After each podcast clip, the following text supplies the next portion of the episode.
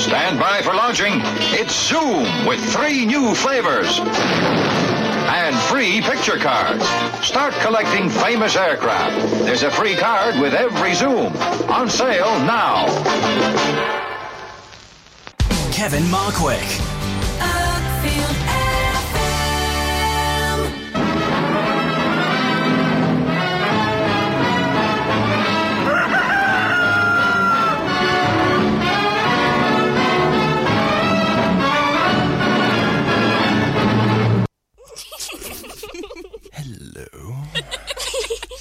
Ooh.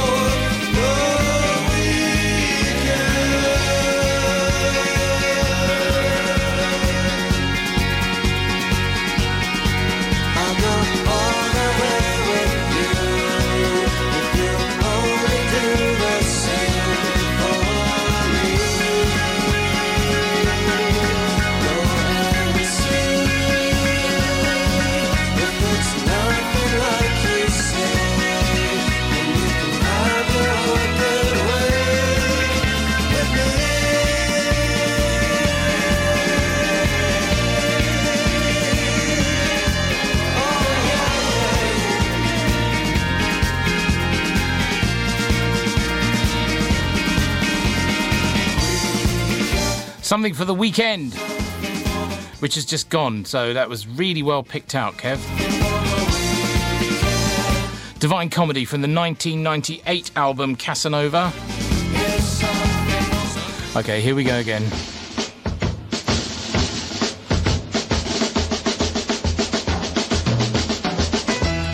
Welcome along, Kevin Markwick here for another two hours of uh, old guff. Somebody can define the show. I can't. Thank you to Adrian for two hours of that soul loveliness. And in a packed show tonight, music from the Pixies, Arc Iris, Eels, XTC, Tom Waits, even Leo Sayer. Yeah. Film music from Trent Reznor, uh, John Williams, Ron Goodwin, and Angela Morley. We stop in on April 1971 to see what the people of Uckfield were watching at the cinema. It's quite interesting, actually. Quite a lot of Disney, but some top drawer hammer horror as well. So, settle back in your fur lined coffin, pour yourself some uh, rhesus negative, and enjoy the show, please. Here's Lucius.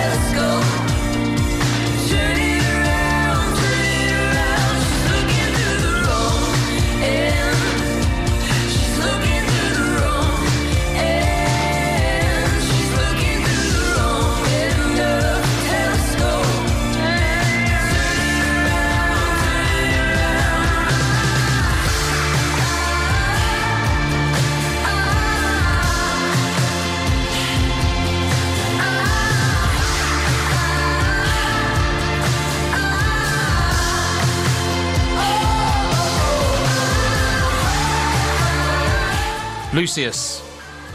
Uh, Turn It Around from the recent release debut album uh, Wildewoman. Yeah, that's right.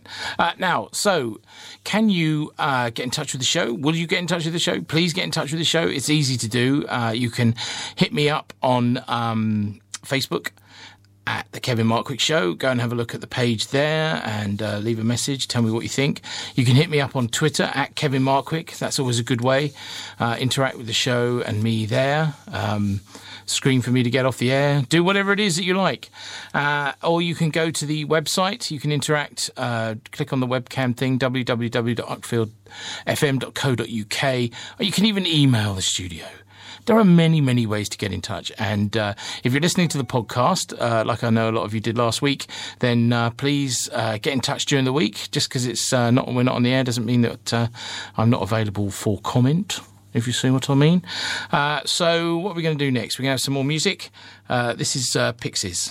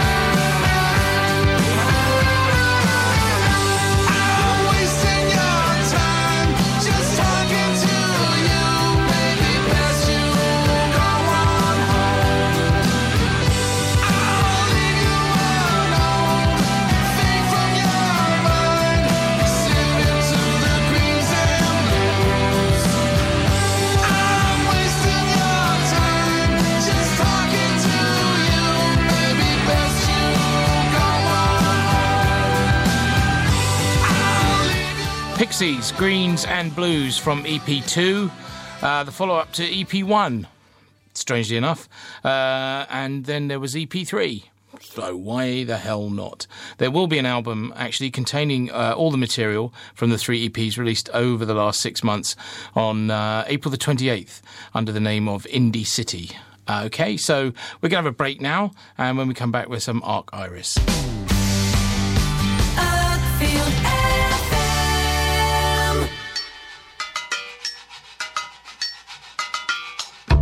Love falls gently from the sky in bundles so, so sweet. Money lurks inside the soil, pressed beneath our feet. Why dig up that wily stuff when all is spread to do? Sully all the pretty boys and girls that love me do. Foiled again would be my plan to live in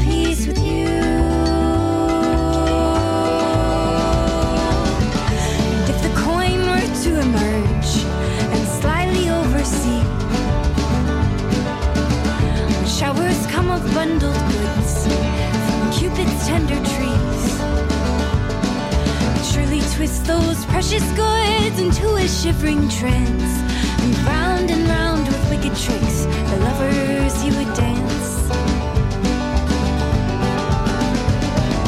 Dance me round, she cried to him. I'll waltz you till you love me. I'll watch her fly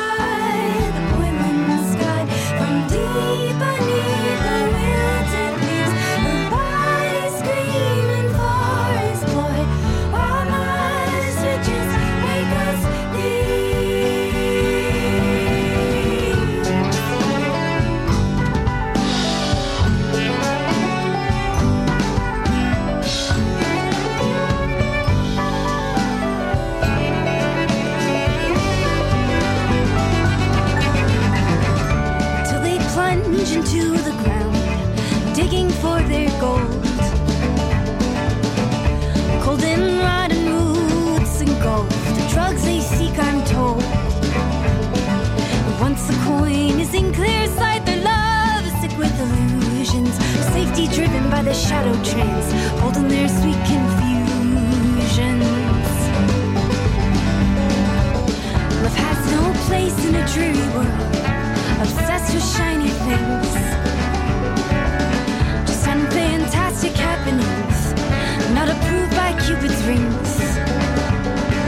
Follow me to a place so free of all these impish deeds. From glen to glen to city bend, from folly we will flee.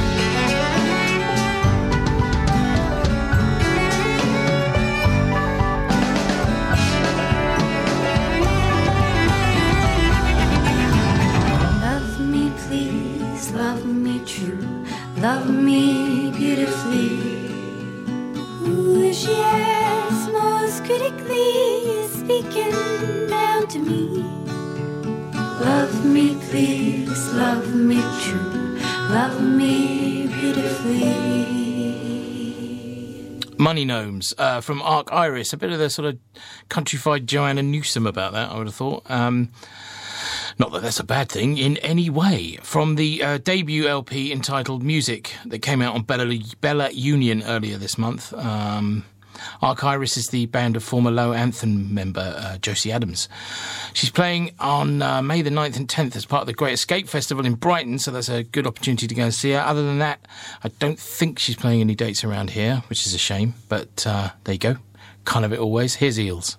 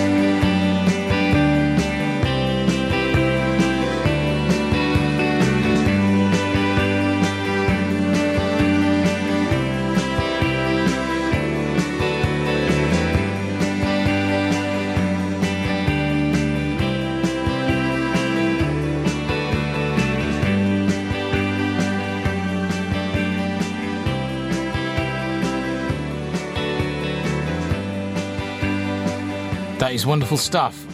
Eels, The Mistakes of My Youth. That's actually from the upcoming LP, The Cautionary Tale of Mark Oliver Everett, um, which is going to be great. Backed by uh, an extensive world tour, actually. They are on the road. Uh, and they're playing the De La Warr Pavilion in Bexhill, of all places, which seems to be a bit up and coming as a. Uh, um, a gig venue. They're getting better, better and better bands there. Um, and that's on June the 19th, which is annoying because that's a, I can't make it. So, um, but there are, I had a look last night and there are tickets still available. So, uh, you should really go and have a look. Now, uh, we've got one more track now, and then uh, we kind of move into the film stuff, uh, which is actually quite interesting. All sorts of weird stuff this week. So, um, this is uh, Archie Bronson outfit, uh, and then we'll have a break, and then the film stuff. Okay.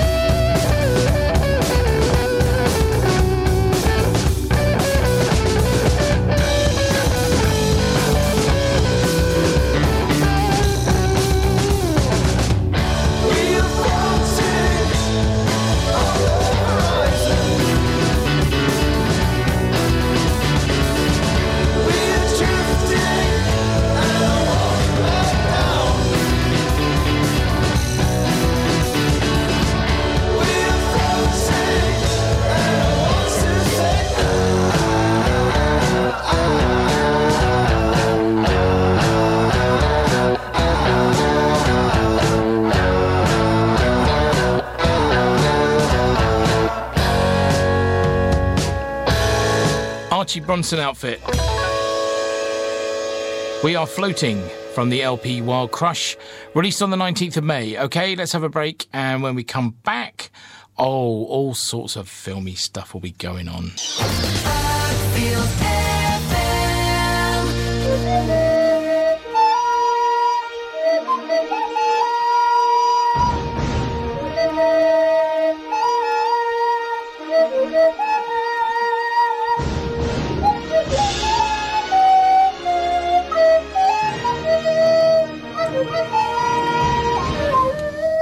Yes, you're listening to Kevin Markwick on Uckfield FM, and it's time for the film bit of the show, which generally lasts an hour. Might be a bit less tonight.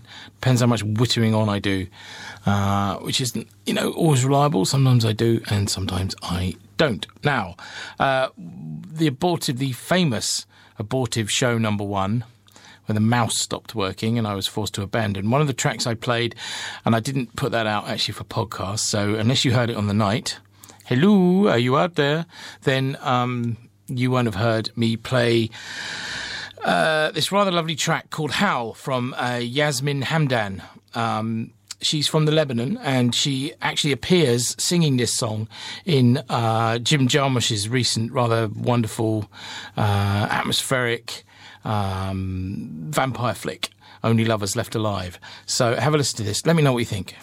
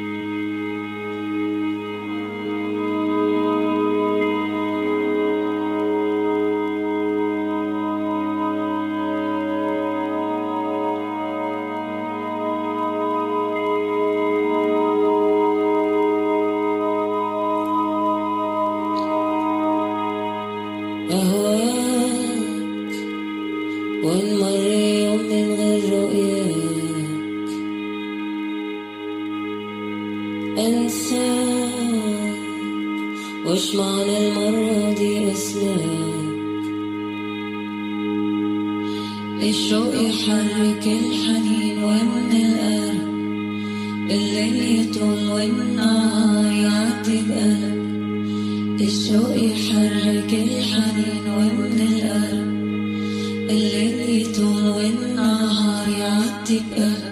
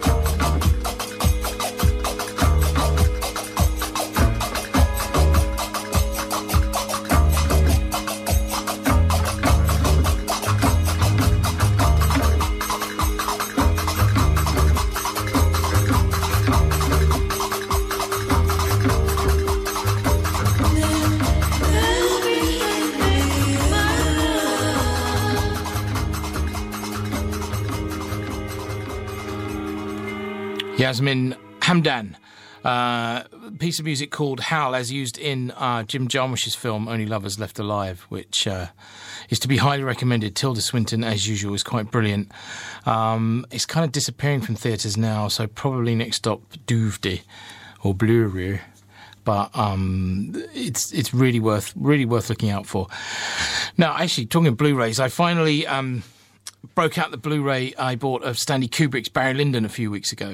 Um, so I thought I'd play some music from that. Like any any true piece of art, it actually really has aged magnificently. Um, it was treated rather indifferently on its release in 1975, but it has been rehabilitated uh, somewhat in recent years as something of a masterpiece.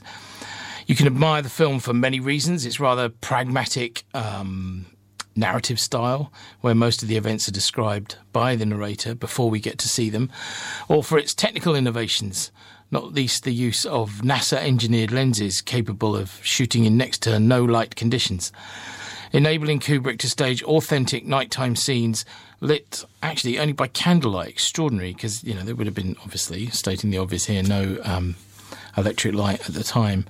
Uh, and it it it, 'cause it means everyone's kind of huddled together in in the nighttime scenes inside these houses, and it just looks extraordinary.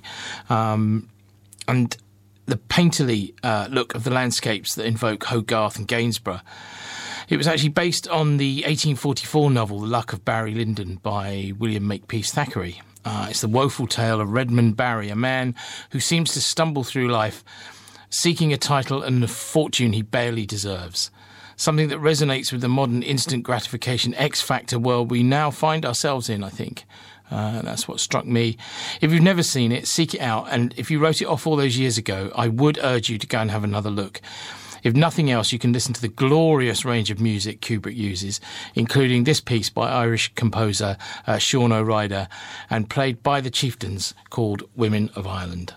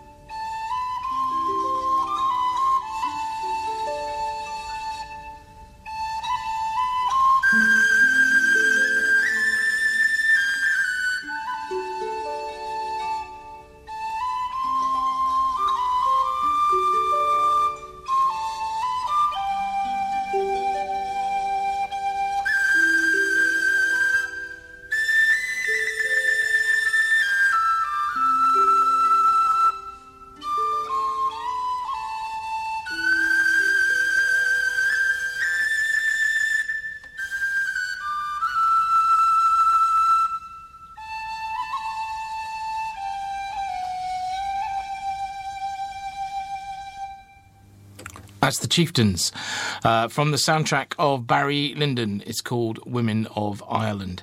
Now, I notice we've been giving uh, old John Williams a bit of disrespect on this show in the past. I have been a bit unkind about him, haven't I? So, to redress the balance, here's one of his greatest scores. This is uh, Schindler's List from 1993.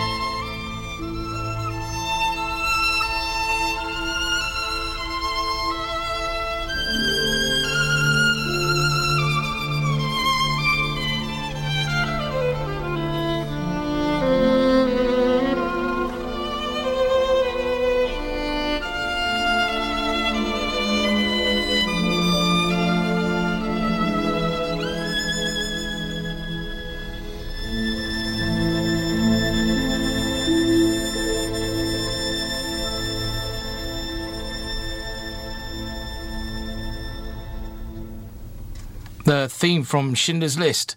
Uh, it still retains an enormous amount of power, doesn't it? Uh, Pinchas Zukerman, of course, on the violin. Do you think it might have been a wee bit too sentimental? Is it sentimental? I don't know. I'm just putting it out there. I'm not saying it is. I'm just just just positing a theory here that, uh, given the uh, traumatic subject matter, I don't know. It's a tricky one, that one. Uh, let's. I tell you what. Uh, let's have a break, and then um, when we come back, we'll have a totally different kind of score. Kevin Markwick.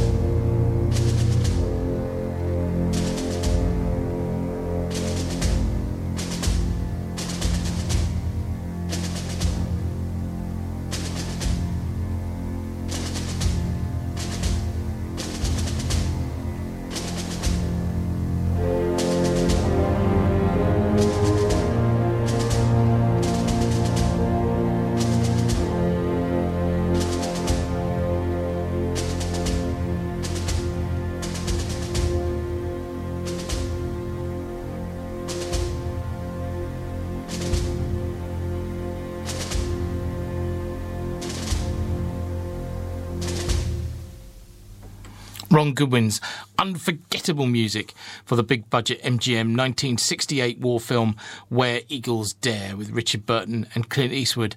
Uh, I can't tell you how many times I saw that when I was a kid. This is one of the great things about growing up in a cinema. If you really loved a film, you could watch it twice a day for an entire week, or in the case of Where Eagles Dare, two weeks every day.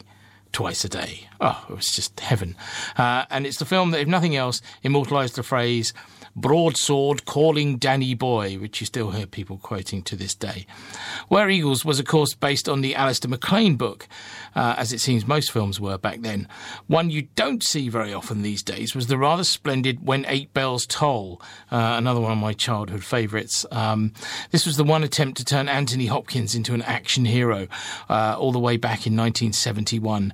Uh, and it contained this uh, very, very kind of time capsule spy based thrillery score by Angela Morley.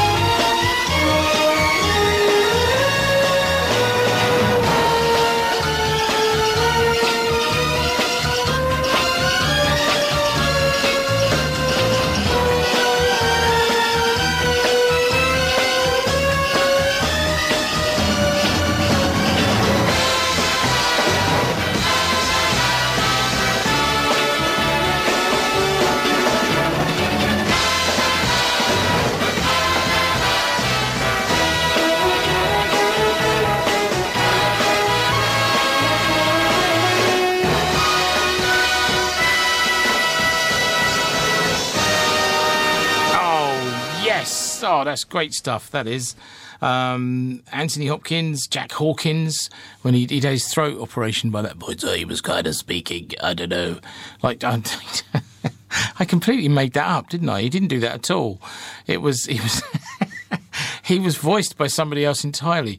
What am I channeling there? I don't know. Alan Partridge, I think.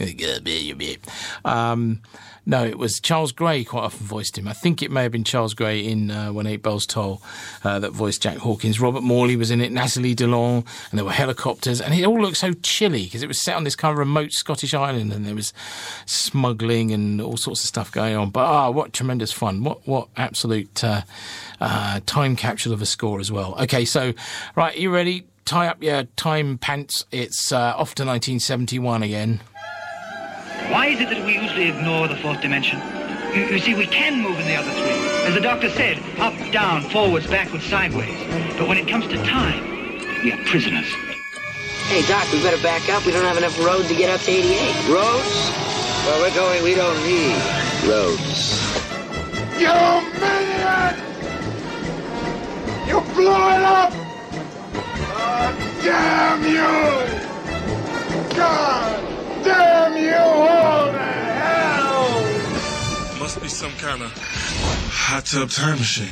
So here we are then in April 1971. This is what the people of Uckfield were up to. I, well, who knows? Edward Heath is Prime Minister. Yeah, whatever. And uh, he won the Admiral's Cup, actually, while he was Prime Minister. Why did he need to go on a boat race? Very odd. Spaghetti Junction opened, apparently, and Day of the Jackal was published. I just looked this stuff up to give you some context, okay? Um, what were the people of Uckfield going to see in April 1971? Well, as it turns out, we had a very successful Easter holiday period. Um, Sunday, April the 4th, for two days, was a classic Hammer double bill. Well, when I say classic, one of them was, the other is long forgotten. Uh, Taste the Blood of Dracula and Crescendo. Crescendo was a rather strange psychological thriller of the type that Hammer did from time to time, with a big cast of actors and a couple of Americans thrown in. Uh, this time it was um, Stefanie Powers. You know, um, what's her name? When they got together, it was Maida. Uh, from yeah, what was that show called? Can't remember. Anyway, as a student, uh, she goes to this remote house in the south of France to do a thesis on a dead composer, and inevitably things descend into madness and terrible acting. Um, it- there's a few British people in it. Jane Lapotaire, a very strange performance from her, and Joss Ackland. Uh, the feature, however, see feature, second feature. Do you all know what that means? The feature was the main film. Second feature was the was the was the less important film that played before it, and a double feature was two important films. Yeah, see, yeah. Um, so anyway, the feature was one of Hammer's actual better efforts. Feel the cold grip of his presence. Sense the clammy excitement of his evil. Taste the sharp fear that he alone can bring.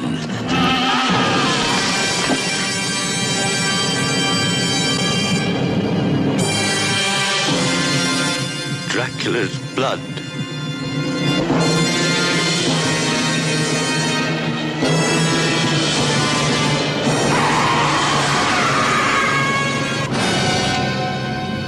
This way, gentlemen. We know the way. These men thought they had tasted all that life had to offer.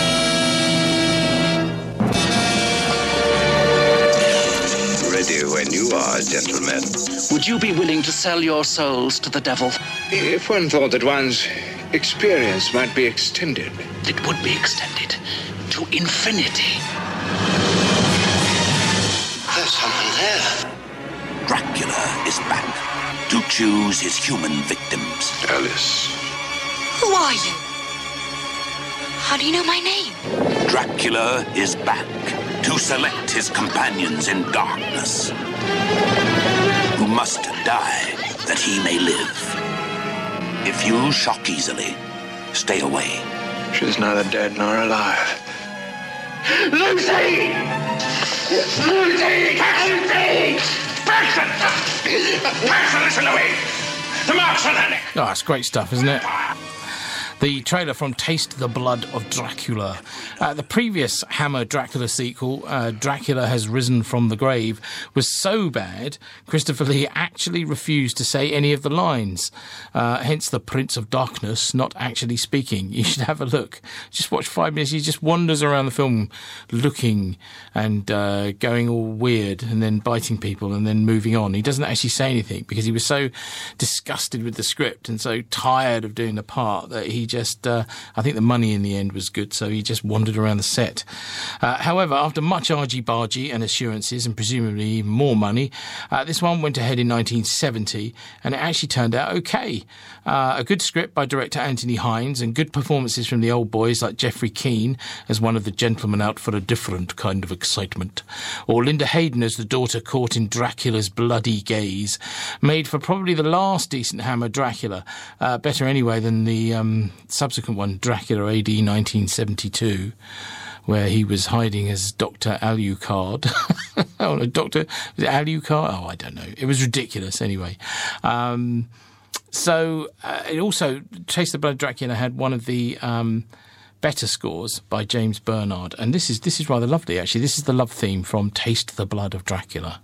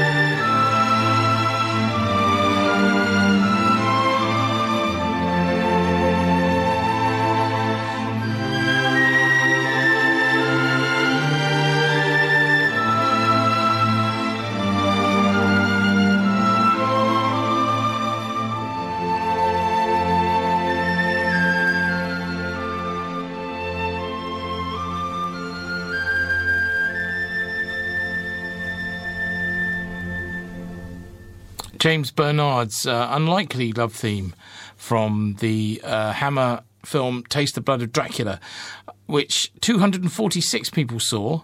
Uh, they saw the double bill over the two days, and most of those on Sunday, of course. Uh, Tuesday, for five days, was another oldie but goldie, uh, The Jungle Book. Now, remember, this is a time before video and TV. Um, no, it wasn't. It wasn't a time for video and TV. That's ridiculous. What I mean was they didn't show uh, Disney features. In fact, they showed uh, a lot fewer films, and you certainly couldn't buy them or rent them. Uh, in fact, they were reissued r- regularly, way into the late eighties, actually. Um, and even though it was released, I think 1967, we were still playing it in 1971 and still taking a lot of money with it. Um, and it needs no explanation, really. It was the last animated feature overseen by Walt himself before he died in 1966. It was the perfect fusion of songs, comedy, wonderful animation. And if Snow White was Disney's greatest achievement, then Jungle Book was their biggest crowd pleaser. Uh, we were always playing it. Um, and it didn't let us down this time. 1,375 admissions in five days, with an enormous, or quite big, anyway, Good Friday, 439 admissions. It would be the obvious thing to play one of the famous songs, but instead I'm going to play part of the underrated uh, score by George Bruns. Uh, this is the opening credits, and it's lovely.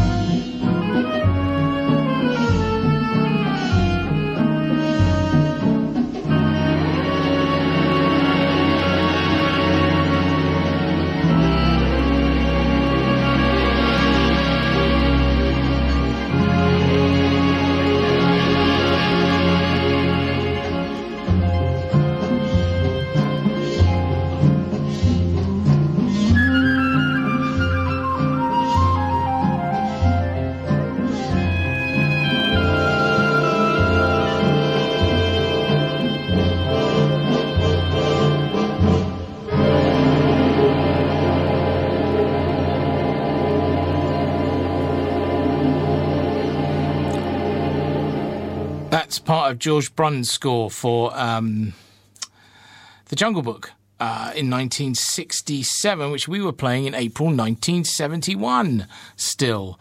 And that's what we're doing. Uh, we're having a look back at uh, the whole of April 1971, what the people of Uckfield were watching at the cinema. Um, and uh, let's have a look. See, so Sunday, April the 11th. Now, remember, no two Sundays the same in those days. Uh, I've explained this before that uh, we never played two Sundays the same because it was the busiest day of the week, and you didn't want the same film on two Sundays in a row. Uh, this was, I mean, if you think about it, it's logical. There was nothing else to do, and the uh, teenagers, particularly, would come to the cinema en masse because, quite honestly, there was there really wasn't anything else going on. So. Um, Anyway, what were we showing on that Sunday, April the 11th? Uh, it was a rather indifferent 1966 remake of uh, Beau Geste with Guy Stockwell and Doug McClure, of all people. How did he get away with it? And actually, the second feature was quite interesting. It was called Captain Sinbad. Now, uh, obviously, they didn't own the rights to Sinbad because they spelled it S I N D B A D. And that was made way back in like 1963 with um, Guy Williams.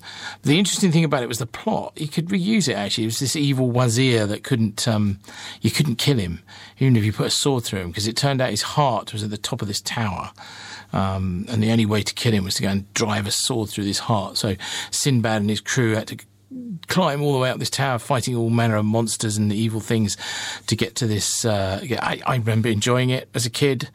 Uh, whether it would stand up today or not, I don't know. It's difficult to say. Uh, anyway, um, it was back to the big business from Monday. It was another old Disney film that played endlessly, The Love Bug the uh, tale of the lovable Volkswagen Beetle Herbie, who wins the heart of the slightly grumpy racing driver Jim Douglas, played by uh, Disney mainstay Dean Jones, a star of such classics as uh, The Ugly Dachshund, uh, That Darn Cat, and of course, The Million Dollar Duck. Um, it's the supporting cast that make the fun here, though. Buddy Hackett as Douglas's sidekick, Tennessee Steinmetz, a sort of hippie guru mechanic, and the wonderful David Tomlinson as Peter Thorndyke, the sleazy rival on and off the track who drives uh, the sleek Thorndyke special. This was a time when Disney made live action films for families, uh, a market sorely underser- underserved these days, I think. Um, some casual racism and a complete misunderstanding of the prevailing youth culture let down, let it down a bit. But I'm sure most of you remember it, have very fond memories. Um, not least another score for Disney by the dependable George Bruns.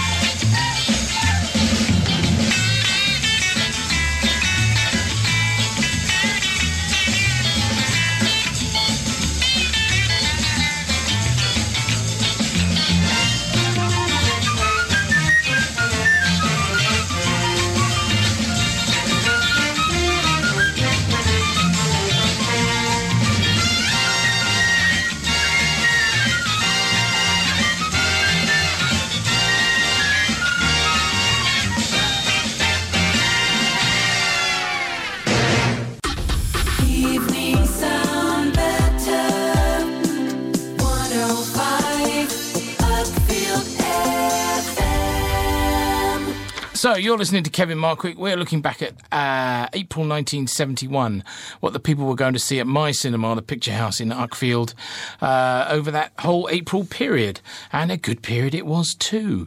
Um, we just heard before the break the music uh, from The Love Bug, which coupled up with Disney's rather wonderful animated short Wind in the Willows, Hamutica. Uh, the programme took a stonking £424 in six days. That was 1,847 admissions. And another good week followed with an even older Disney film. Incredible, really. Um, the Sunday was a rather silly spy thriller, The Liquidator, a sort of spoof Bond with Rod Taylor. Uh, 197 admissions on the Sunday. Then Monday for six days, Pinocchio, made in 1940. It was already 30 years old. It did great business and would continue to do so, actually, like I've said before, well into the 80s. Do you think they sold the family silver a bit? I don't know. Nah, perhaps not. Anyway, 1,473 admissions in six days, £309. What's that? About 90p an admission, I think. Uh, anyway, anyway, um, again, it would be boring to play uh, When You Wish Upon a Star or one of those. So here, actually, is um, some of the underscore. Uh, Leigh Harline uh, wrote the music, which is less well known, but equally as evocative. And this cue's called uh, Little Wooden Head.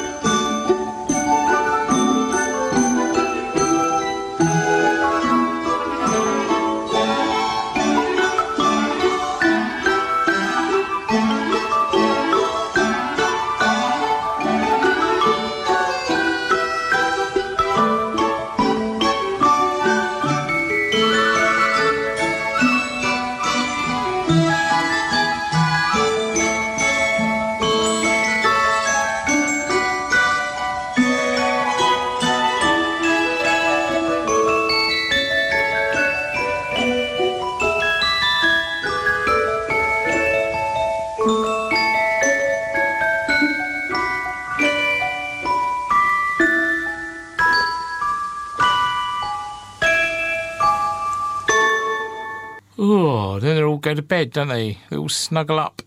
Um, Little Wooden Head, part of Leigh Harline's score for Pinocchio in 1940, uh, which was still doing stonking business at my cinema in Uckfield in 1971. Uh, it's one of my favourite Disney animated features and arguably one of the most beautifully ever drawn. April went out with a bang. Oh, yes, it did. Dad's Army.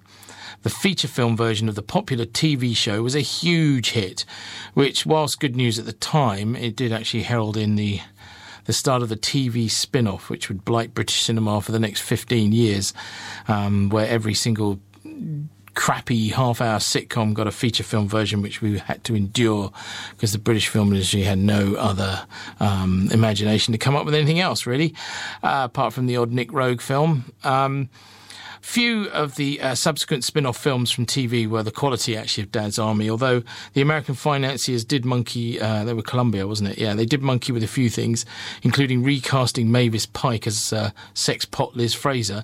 Uh, in general, it benefited from the larger budget.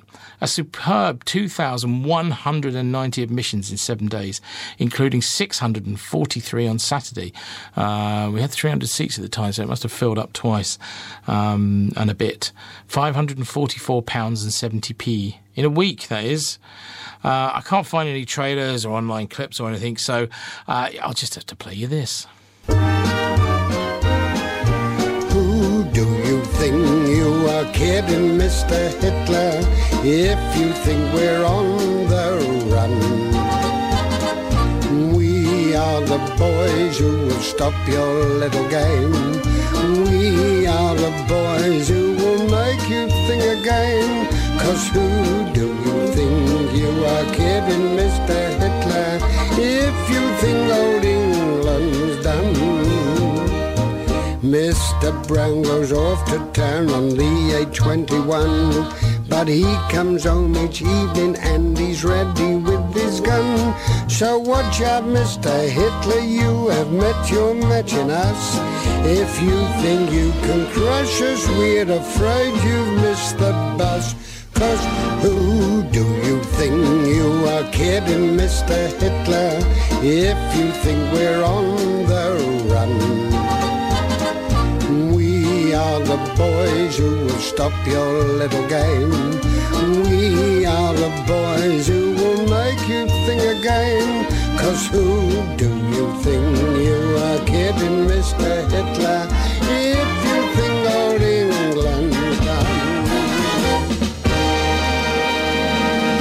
There you go, Dad's Army, the massive hit uh, at the end of April 1971, which concludes our visit. And then next week we will uh, have some other month from an, well, we'll do April, I think, but we'll do it from another year.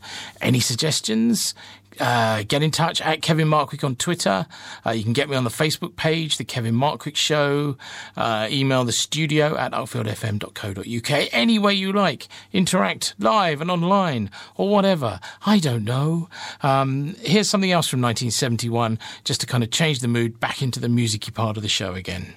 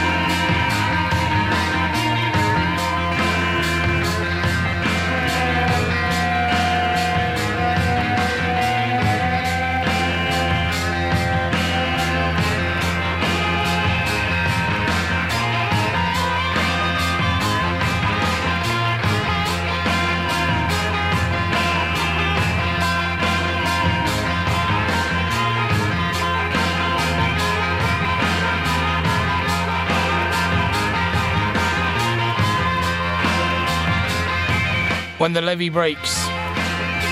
We're going to have to uh, cut you off in your um, be trousered, be tight trousered prime, I'm afraid.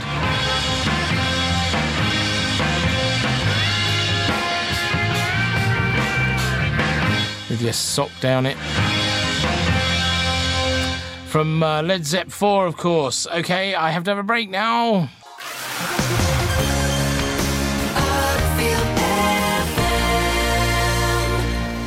Kevin Markwick.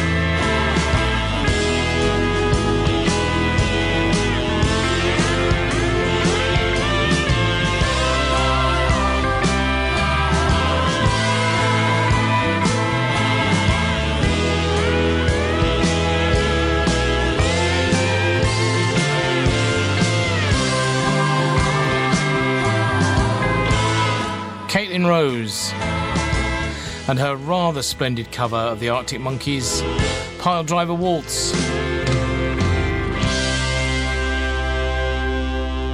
Okay, motoring along now because we're running out of time. Here's the National.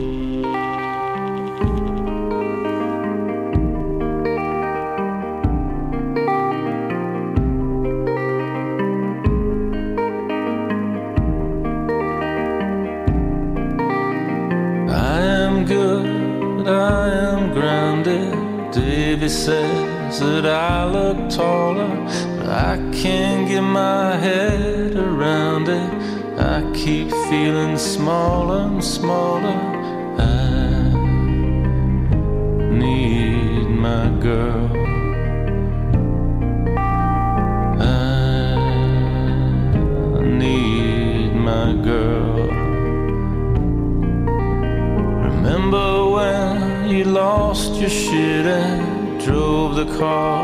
Into the garden? You got out and said, I'm sorry to the vines, no one saw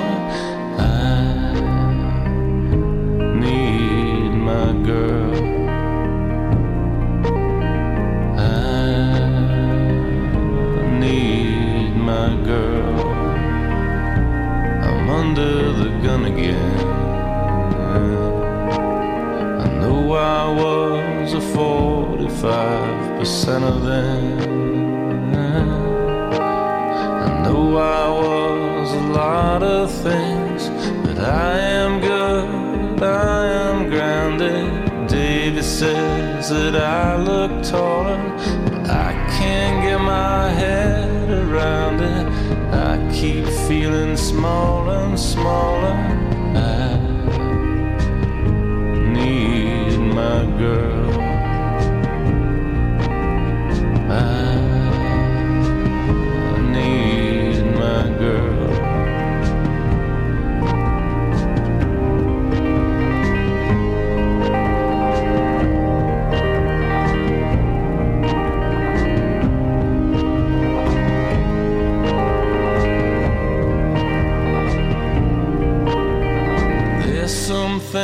That I should never laugh about in front of family. I try to call you from the party. It's full of punks and cannonballers. I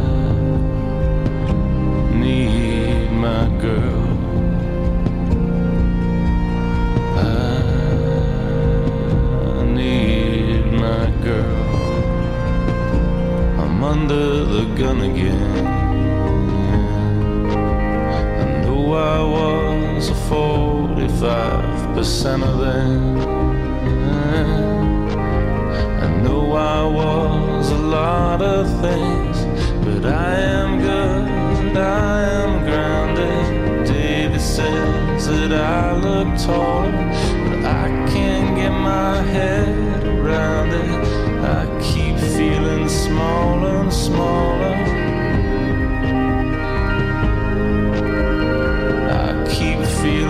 Smaller and smaller.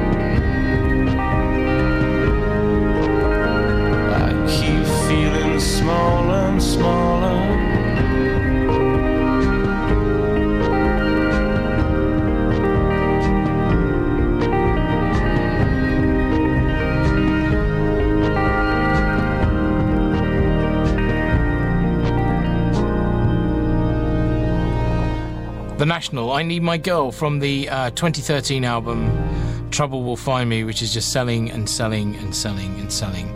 Okay, uh, where we going now? Oh, back to 1983.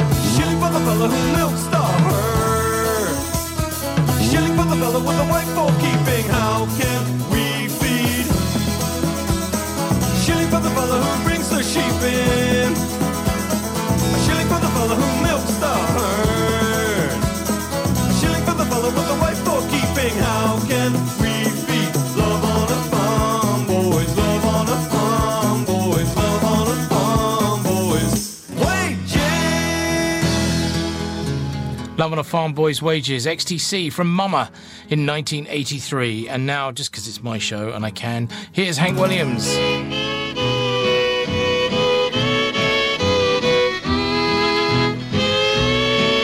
I have the invitation that you sent me. You wanted me to see you change your name.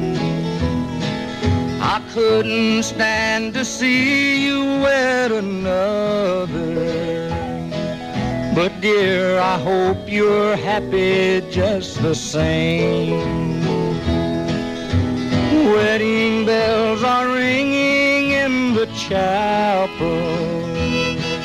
That should be ringing now for you and me. Down the aisle with someone else you're walking. Those wedding bells will never ring for me. I planned a little cottage in the valley.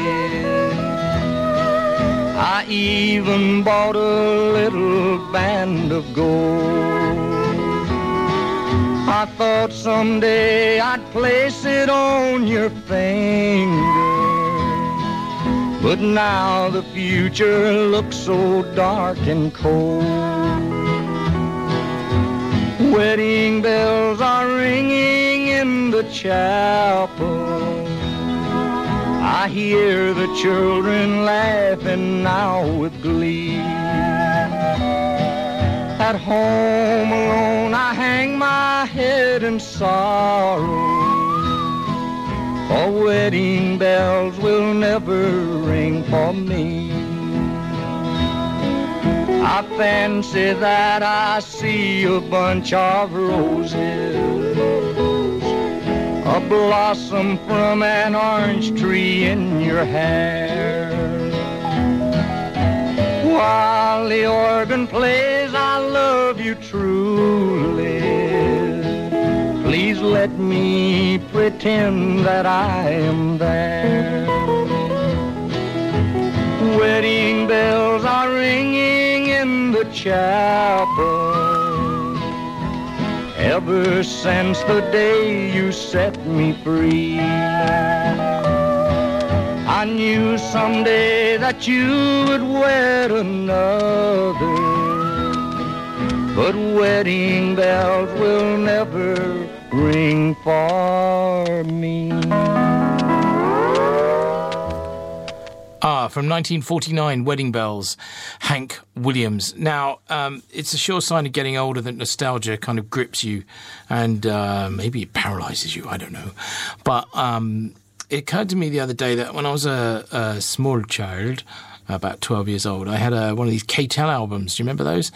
They were the uh, forerunner of the, now that's what I call a load of old Tosh 64. Uh, and they packed an enormous number of records onto two sides of an LP. Um, I can't remember how much they were. I don't know. I think they were quite cheap, but they were. They were. In fact, the quality wasn't always great because the the, the uh, modulations of the tracks were so close together, and they'd squeezed so many tracks on. Anyway, it occurred to me that a lot of um, uh, a lot of favourite tracks that I have were on this album, and obviously formative, of course. So I went onto eBay and I managed to actually get myself a copy. Uh, Music Explosion, it was called. Uh, KTEL TE305, and it was released in uh, 1974. Um, and this is in perfect condition. Who keeps this stuff? It's extraordinary. It cost me like five pounds or something. And uh, through the post came this perfectly preserved LP, KTEL LP of that I'd had as, as a child and lost track of in the many times I've I've moved house. And uh, all these tracks like uh, the Drifters, Kissing in the Back Row of the Movies, Terry Jacks, Season in the Sun, uh, Cat Stevens, Another Saturday Night. Uh, they're really kind of eclectic choices. Sparks, This Town Ain't Big Enough for the Both of Us, which still gets played on the radio a lot. Uh, the Bay City Rollers, Rubettes, which I generally skipped over. Uh, Genesis, I Know What I Like. Uh, in amongst things like uh, Ronnie Lane, The Poacher, Alvin Stardust, The Pearls. I can't say I remember that. Showaddywaddy, Elton John, and uh, this one. So I thought I'd play you a track from it. I don't know for no reason, then uh, just for old time's sake. I just thought it was a, an interesting thing. This is one man band, Leo Sayer. Uh, I've not heard this in a long, long time.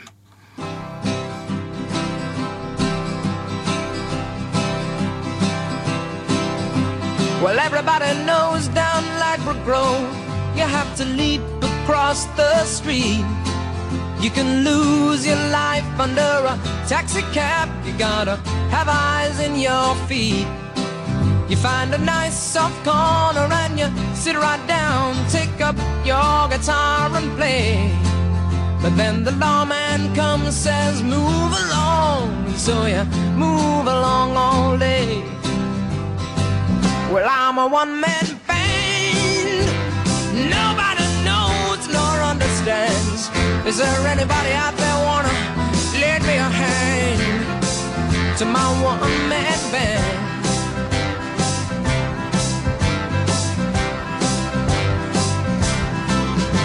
For three days now, I haven't eaten at all. My, my, I must be getting so thin. Soon my cap won't be large enough to drop a half a crown in. So hey there, mister, don't you look so sad, don't look so well at ease. When I can play you any song you like to cheer up that life you lead. Oh, I'm a one-man band. Understands. Is there anybody out there wanna lend me a hand to my one-man band?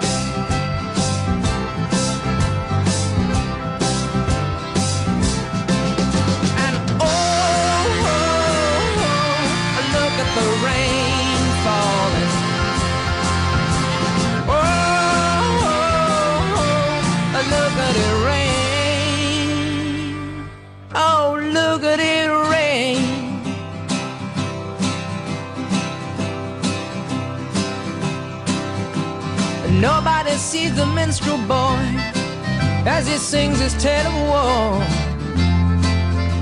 Nobody sees him coming. Nobody sees him go. So hey there, mister, don't you look so sad, don't look so well at ease. When I can play you any song you like to cheer up that life you lead. Well, I'm a one-man band. Nobody knows nor understands. Is there anybody out there wanna lend me a hand to my one-man band?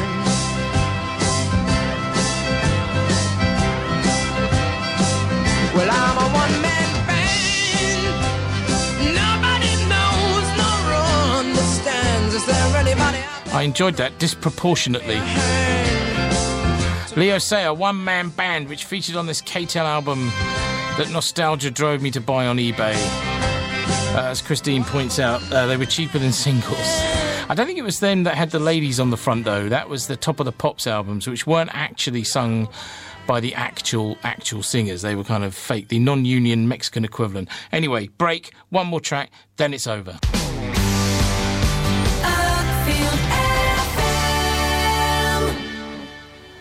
So that's it. It's over. Thank you very, very, very, very, very, very much for listening. Uh, it means an awful lot to me. Thank you. Um, I'll be back next week. Who knows with what? I make this stuff up. it's not like there's a plan. No, there is a plan, actually. But anyway, thank you very much. Listen to the podcast, spread the word, ask people to download it, and uh, I'll speak to you next week. I love you all. Bye. Here's Peter Gabriel.